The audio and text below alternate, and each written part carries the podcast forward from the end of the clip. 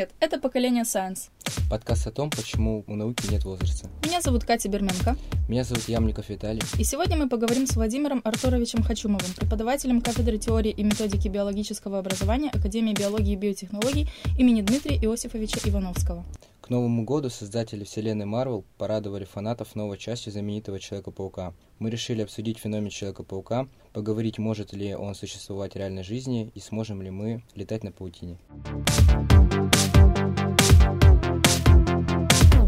Добрый день. Владимир Артурович, расскажите, пожалуйста, поподробнее, чем вы занимаетесь? Добрый день. Я занимаюсь генетикой, в частности, генетикой подсолнечника. Помимо этого, у меня есть увлечение в виде содержания экзотических домашних питомцев. И я так полагаю, что вы меня позвали сюда, чтобы поговорить, в частности, и о них. А какие именно экзотические животные вам интересны и почему вы этим занимаетесь? Вопрос интересный на самом деле. У меня есть дома змеи, два питона тигровых, удав императорский и мейзовый полос. Также у меня сейчас пополнилась коллекция другими животными, в частности пауками, и она продолжает увеличиваться. Это интересно. А вы не боитесь содержать их дома? Честно, Боюсь.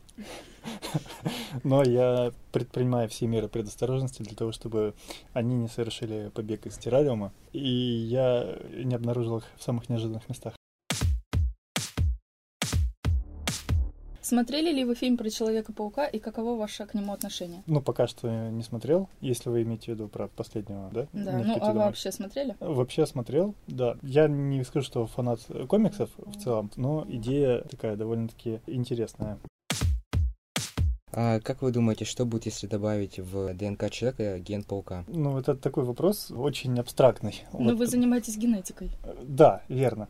Как человек, занимающийся генетикой, могу вас заверить, то, что если вы просто куда-то рандомно поместите ген одного организма в геном другого, то результат будет непредсказуемый. Ну, не в плане того, что, да, вы как в фильме про Человека-паука станете источать паутину из различных своих мест. Может, допустим, произойти какой-то... Скорее всего, ничего не произойдет. Либо было что-то плохое. Как правило, позитивные мутации происходят редко. Тут это больше вопрос, наверное, отводится к теме генетического редактирования. Если брать какие-то классические методы, которые были прошлом столетии, то как раз-таки все и строилось на том, что вы вводите какой-то ген, и он рандомно встраивается в геном организма, в который мы интродуцируем его, и уже селективно отбираем из кучи клеток ту, которая обладает какими-то характеристиками нам полезными. Но это если очень сильно упростить. А вот э, в частности про Человека-паука, момент, когда его кусил паучок в руку, и потом у него появилась такая способность стрелять паутиной из запястий, она, конечно, надумана. У паука что содержится в хелицерах, вернее, в прыскавице хелицер, у него есть э,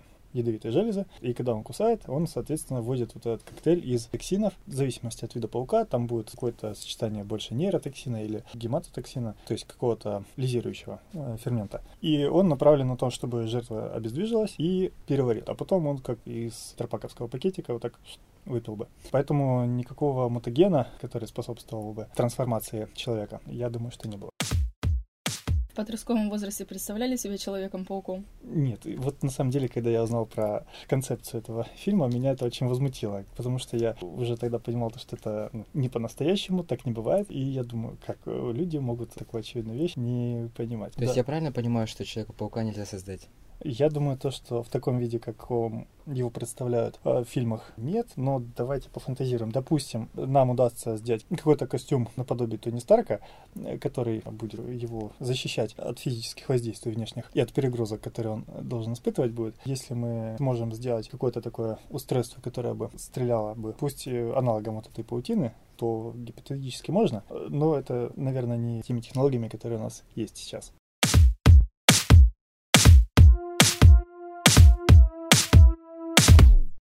А что из себя представляет метод CRISPR? Мы читали, что благодаря нему можно попробовать воссоздать Человека-паука в реальной жизни. Так, ну, по сути, вопрос э, с CRISPR Cas довольно-таки интересный и будоражит умы всего человечества, потому что это классный такой современный метод, который позволяет очень точно редактировать геном. Но он, правда, несколько может быть переоценен, потому что для человека его пока что нельзя применять в плане редактирования эмбрионов. Ну, там еще масса таких морально-этических вопросов поднимается. Что же это такое? Собственно, это, словно назовем, молекулярная иммунная система бактерий. То есть, что она позволяет делать? А, если бактерия единожды пережила вирусную атаку, то она запоминает своего обидчика, и если вирус снова к ней попадает, то она быстренько с ним разбирается. Как это реализуется? В общем, есть некий белок, который разрезает ДНК, он обладает такой рестриктазной активностью, а есть еще гидовая РНК, которая комплементарна кусочку чужеродной ДНК, и если происходит совпадение, то, как бы условно говорится, вот здесь, пожалуйста, режьте, и все, ДНК уничтожается, и бактерия в безопасности.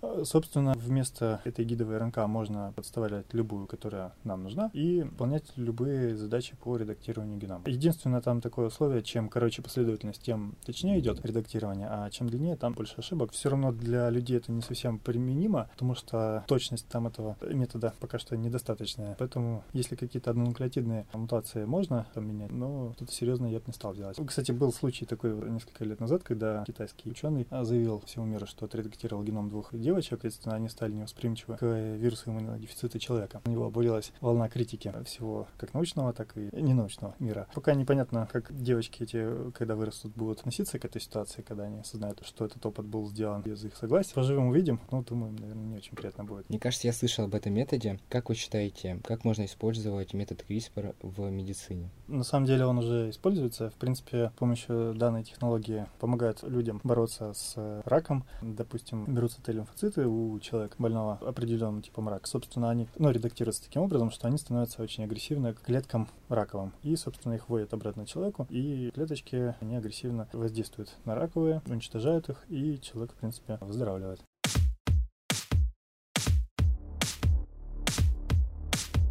Фильме Человек-паук летал благодаря своей паутине. Как вы считаете, может быть в реальном мире сделана такая паутина на основе паутины обычных пауков? Ну, на самом деле вопрос хороший, потому что действительно паутина, она довольно-таки прочная сама по себе как материал. Да, есть научные коллективы, которые занимаются исследованием этого вопроса. В лабораторных условиях показана эта прочность, что она намного превосходит по растяжению там стали аналогичной толщины. Проблема в чем заключается? В том, где мы добудем только паутины и как мы ее сможем сплести в какой-то канат хотя бы. Это материал хороший, надо научиться только его синтезировать и применять. Кстати, там у пауков э, тоже не все так просто с паутиной, потому что есть, я точно не помню, сколько разных типов, но она отличается. Допустим, есть, словно говоря, не липкая паутина, вот у тех же птицеедов. То есть они, как правило, стелят себе коврик некий, на котором они живут, то есть жилище себе стелают, либо они могут на нем полинять, также они могут откладывать яйца, уже стелят коврик, там заворачивают его в некий шарик. А если мы возьмем как-нибудь раннеоморфных пауков, ну, допустим, крысовик или аргиопы различные, они плетут ловчую паутину, и она уже липкая. А у птицеедов видов, она не липкая. Да, такая она разная бывает. А если у нас получится собрать столько паутины в таком большом количестве, чтобы перелетать с дома на дом, как это было в Человеке-пауке, это возможно сделать? Гипотетически, да, наверное. То есть паутина выдержит да. человека, вот, и это то, что он будет висеть, качаться? Ну, я думаю, да. Нам надо рассчитать необходимую толщину минимальную данного агрегата. Ну, визу- визуально будет точно так же, или это будет очень толстый канат? Да нет, он не должен быть супер толстым, потому что она, в принципе, на разрыв а, по прочнее стали будет. И если мы сможем синтезировать достаточное количество ниточек, которые будут выдерживать наш вес, то я думаю, он даже тоньше будет.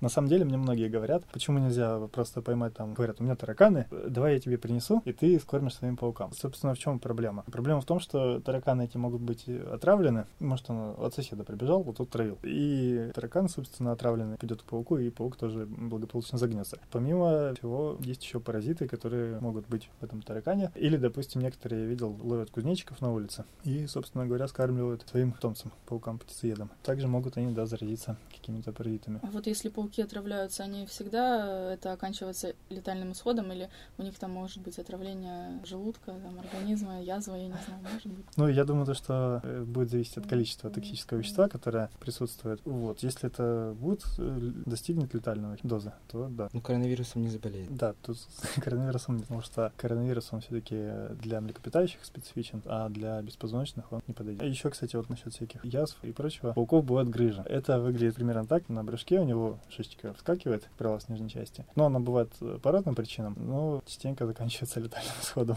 А какие причины грыж у пауков могут быть? В принципе, такие же, как и у человека. Упал, ну, травма какая-то. Бывает, они объедятся и могут вздуться слишком сильно. Вот, но это, как правило, молодых особей касается.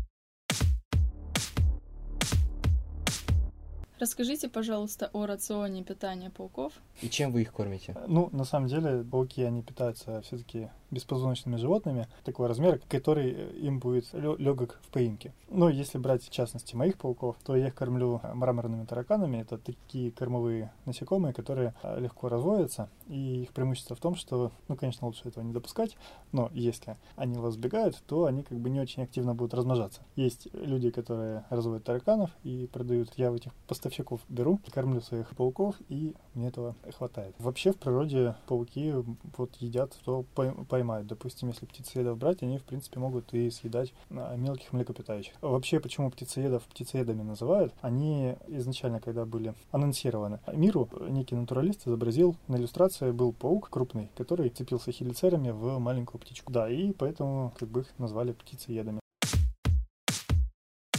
А чем вообще пауки могут быть опасны для человека? В первую очередь ядом, но, опять же, еще отвечу на вопрос такой, вы его не задавали, но, возможно, он у вас потом всплывет, и часто люди удивляются. В общем, все пауки ядовиты, абсолютно все. Есть нюанс. Длина хелицер, то есть способен ли он прокусить вам кожу, и сила яда. Если это какой-нибудь малюсенький паучок, которого вы еле видите, вот, то он, скорее всего, вам не причинит вреда. Если брать пауков укрупнее, ну, допустим, птицееда, многие любители этих животных берут их на руки. Я сам не беру и никому не рекомендую. В во-первых, вы можете сами пострадать. Вдруг он проголодался. Не то, что проголодался, хотя и это тоже. То есть он довольно примитивный. Если вы помните зоологию, то у них там брюшная нервная цепочка у пауков. Их поведение обусловлено разными просто сценариями. И поэтому, если вы возьмете паука в руки, он, если не чувствует еды, то он может почувствовать угрозу. Вот, благо, правило, они ведут себя спокойно, как правило, но есть исключения. Я вижу много роликов в, в интернете, как люди их на руки берут, э, все восхищаются. Вот, ну, наверное, ну, это ошибка выжившего. Мы не видели людей, которых которых покусали пауки, и они просто прекратили снимать и побежали их останавливать съемку и да, отцепляли пауков. Да, еще проблема с укусом крупного паука может заключаться в том, что хелицеры довольно крупные, и они могут повредить какую-нибудь э, нижненькую структурку в вашей конечности. Может попасть в нерв. Допустим, он попадает туда, ну так повезло им, а вам нет. Вот, да, и, соответственно, он вводит яд, там все это быстренько разлагается, или не быстренько, ну, в общем, мало приятного будет, ну, непонятно, у вас останется эта проводимость нервная, не останется. Зачем эти проблемы? Лучше просто предотвращать подобные контакты. Второй момент по силе действия яда. Ну, если брать наш регион, стали все больше и больше появляться черные вдовы. В принципе, их, по-моему, в прошлом году в районе Левенцовки находили. Ну да, неприятный паук такой, в принципе, бывает, от него умирают люди. Так у нас, в принципе, особо прям таких-то супер смертоносных нет. Тут еще проблема с ядовитыми животными заключается вот в чем. Знаете, есть и морские змеи, которые очень ядовитые, или в Австралии очень много ядовитых змей, допустим, тайпан материковый. Но он живет в пустыне, и в год от него ну, умирает один-полтора человека. С чем это связано? Трудно его найти, а если кто-то его находит, это какие-то... Это тот самый один человек в год. Да, и вопрос заключается, кто этот человек? Это человек, который вот просто одержим, ой, хочу змейку там найти, пойду-ка я ее искать. Находит ее, и вот она его да, кусает. А какие опасные пауки обитают у нас в Ростовской области, помимо черных вдов? Ну и помимо тех, которые есть у вас дома? Собственно, насколько мне известно, черная вдова из тех, что у нас обитают пауков, один из самых таких ядовитых. Дома мои пауки, да, они, конечно, ядовитые, но, насколько я читал, от них никто не умирает, съедов. Именно от тех, которые у вас дома живут, от них да. еще никто не умер, да? Да, да в целом я, ну, я могу ошибаться, но, по-моему, вроде бы не было зарегистрировано ни одного случая. В вашей квартире. Гиб... И в моей квартире, слава богу. И э, в мире гибели от укуса птицееда. Э, проблема при укусе различных животных, э, в том числе ядовитых и неядовитых заключается еще в следующем. Аллергия. Мы вообще не знаем, живем-живем, и не сталкиваемся с этим. Если она есть, это может оказаться неприятной неожиданностью. На каком-нибудь там компонент яда, вот, и, и, и все.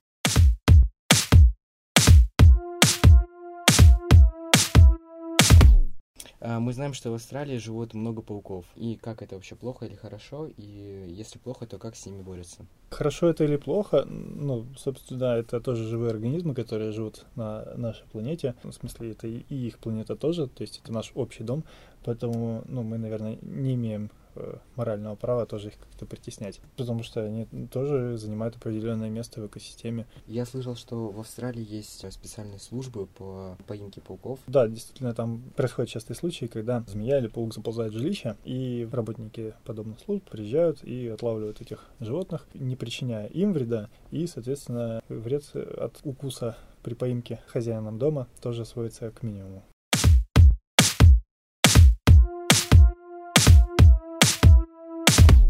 На основании ваших познаний о пауках можете, пожалуйста, порекомендовать книги, фильмы или лекции о них? Я уже боялся, что вы спросите, какого паука завести первым. Вы не бойтесь, этот вопрос следующий. Ага, хорошо. Ну, на самом деле, о пауках вы можете, наверное, довольно много информации почерпнуть у каких-то видеоблогеров, э, которые указывают о том, как они содержат их, и вот многие моменты э, для вас станут очевидными. Можете посмотреть э, довольно-таки много фильмов вот по National Geographic, Animal Planet показывают. Вот я все детство смотрел вот эти фильмы про природу и был очень так впечатлен. Если вас интересует как-то строение пауков, можете взять там учебник по зоологии. Там довольно так подробно расписывается вот все про строение паукообразных в частности. Можете Марвел фильмы посмотреть. Ну, шучу. Там, наверное,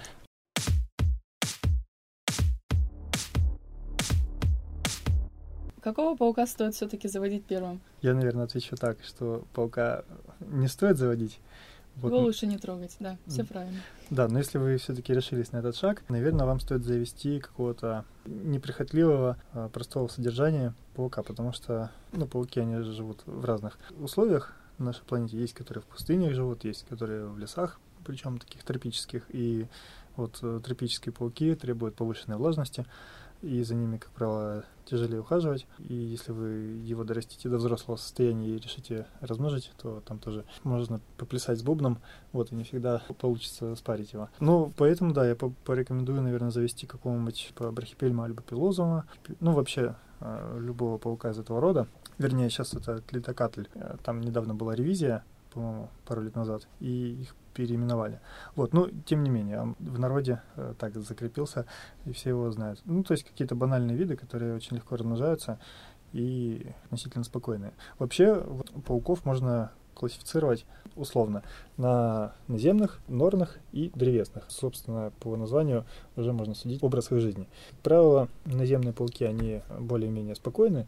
Вот, и если мы возьмем пауков из нового света, то вот наземники, они отличаются такой особенностью. У них на брюшке есть волоски, которые вызывают раздражение. Если к ним подходит какой-то объект, который больше и возможно, их пытается съесть или там обидеть. Паук э, берет лапкой самой последней, счесывает волоски. Волоски поднимаются в воздух, образуя такое пылевое облачко. И обидчик, который попадает в это облачко, если это какое-то животное, то, скорее всего, мордой он как раз туда сунется. И на слизистые попадут эти волоски и вызовут довольно-таки сильное раздражение, что будет неприятно. Так вот, если мы берем пауков из старого света, как правило, в коллекциях распространены больше африканские или азиатские пауки, то они уже не содержат этих волосков раздражающих, но они характеризуются, как правило, более токсичным ядом. И, собственно, древесные и норные пауки, они отличаются в поведении больше агрессии. Но это тоже не показатель. Вот, скорее, это классификация такая по условиям содержания. Наземники, они, как правило, любят по суше, чтобы было в террариуме. Древесные и норные, ну, в принципе, норм, когда копает, там будет достаточная влажность. Древесных нужно периодически там опрыскивать водой террариум. А что касается ухода за пауками, вы уже рассказали, чем вы кормите своих пауков домашних. Скажите, пожалуйста, с какой периодичностью вы их кормите, как часто? Ну вот есть такая шутка, что пауки нуждаются в уходе, а, в уходе хозяина, чтобы они не доставали да, своих питомцев. Так, ну по поводу ухода за пауками, они довольно-таки... Я считаю, что это идеальный домашний питомец, если рассматривать такие параметры. То есть от них нет запаха, они не шумят. Но если это не самец, и он не ищет самку, тогда они, когда ищут самку, они постукивают э, педипальпами, вот так вот. И, собственно, это у них брачный танец так начинается. По поводу кормежки тоже довольно таки много они не едят. В принципе, я им даю кормовые объекты, пока они не отказываются от еды. Ну, как правило, кормить паука нужно до тех пор, пока у него не надуется брюшко, а, чтобы оно было больше а, голова груди где-то раза в два, в два с половиной. Вот вы говорите, пока они не отказываются, они же могут гипотетически из вежливости отказаться, ну, чтобы вас не напрягать лишний раз. Возможно, но это такие бессовестные создания, что данное чувство, боюсь, что им незнакомо. Все берут от жизни. Да. Когда рождаются маленькие паучата, каково это за ними ухаживать? Ну, то есть это аналогично котятам и щенкам или это немного другое? Икру видели рыбью? Ели. Ели, да. Вчера. Э, Собственно, у пауков же тоже яйца, и они, соответственно, их в коконе сначала инкубируют. В принципе, можно оставить это на попечение мамаши, паучат будущих, но бывают такие случаи, когда самка съедает кокон. Чтобы этого не происходило, нужно аккуратно забрать этот кокон пинцетом, желательно длинным, и чтобы она вас не покусала. Если вы эти этапы прошли, то кокон вскрывается на определенном дне инкубации, и, соответственно, там уже должны быть нимфы. Там в зависимости от вида паука будет несколько стадий, либо две, либо три нимф. Собственно, вы их выкладываете на специально подготовленную поверхность в инкубаторе. Правило, там натягивается какой-нибудь капроновый чулочек, вот, ну, какая-то сеточка. Снизу находится субстрат косовый, который увлажнен водой. Влажность, которая создается в этом инкубаторе, достаточно для того, чтобы эти нимфы не пересохли, потом перелиняли пару раз, и уже получились маленькие паучки. Потом вам нужно их будет рассадить по маленьким емкостям и раздать друзьям или попытаться продать. Вот. Их содержат по одной особи на террариум, то есть они как бы не имеют физической возможности Ну, пересечься, это да, я предполагаю. потому что у них довольно часто встречается такое явление, как каннибализм. А какой ваш любимый паук? Ну, вот если одного только назвать можно будет. Ну, у меня была когда-то мечта завести себе пиццелаторию металлику. Это металлический птицеед. Вот Он у меня появился, что-то понял то, что мне хочется других заводить, много прикольненьких есть. Вот, поэтому надо как-то уже завязывать с этим.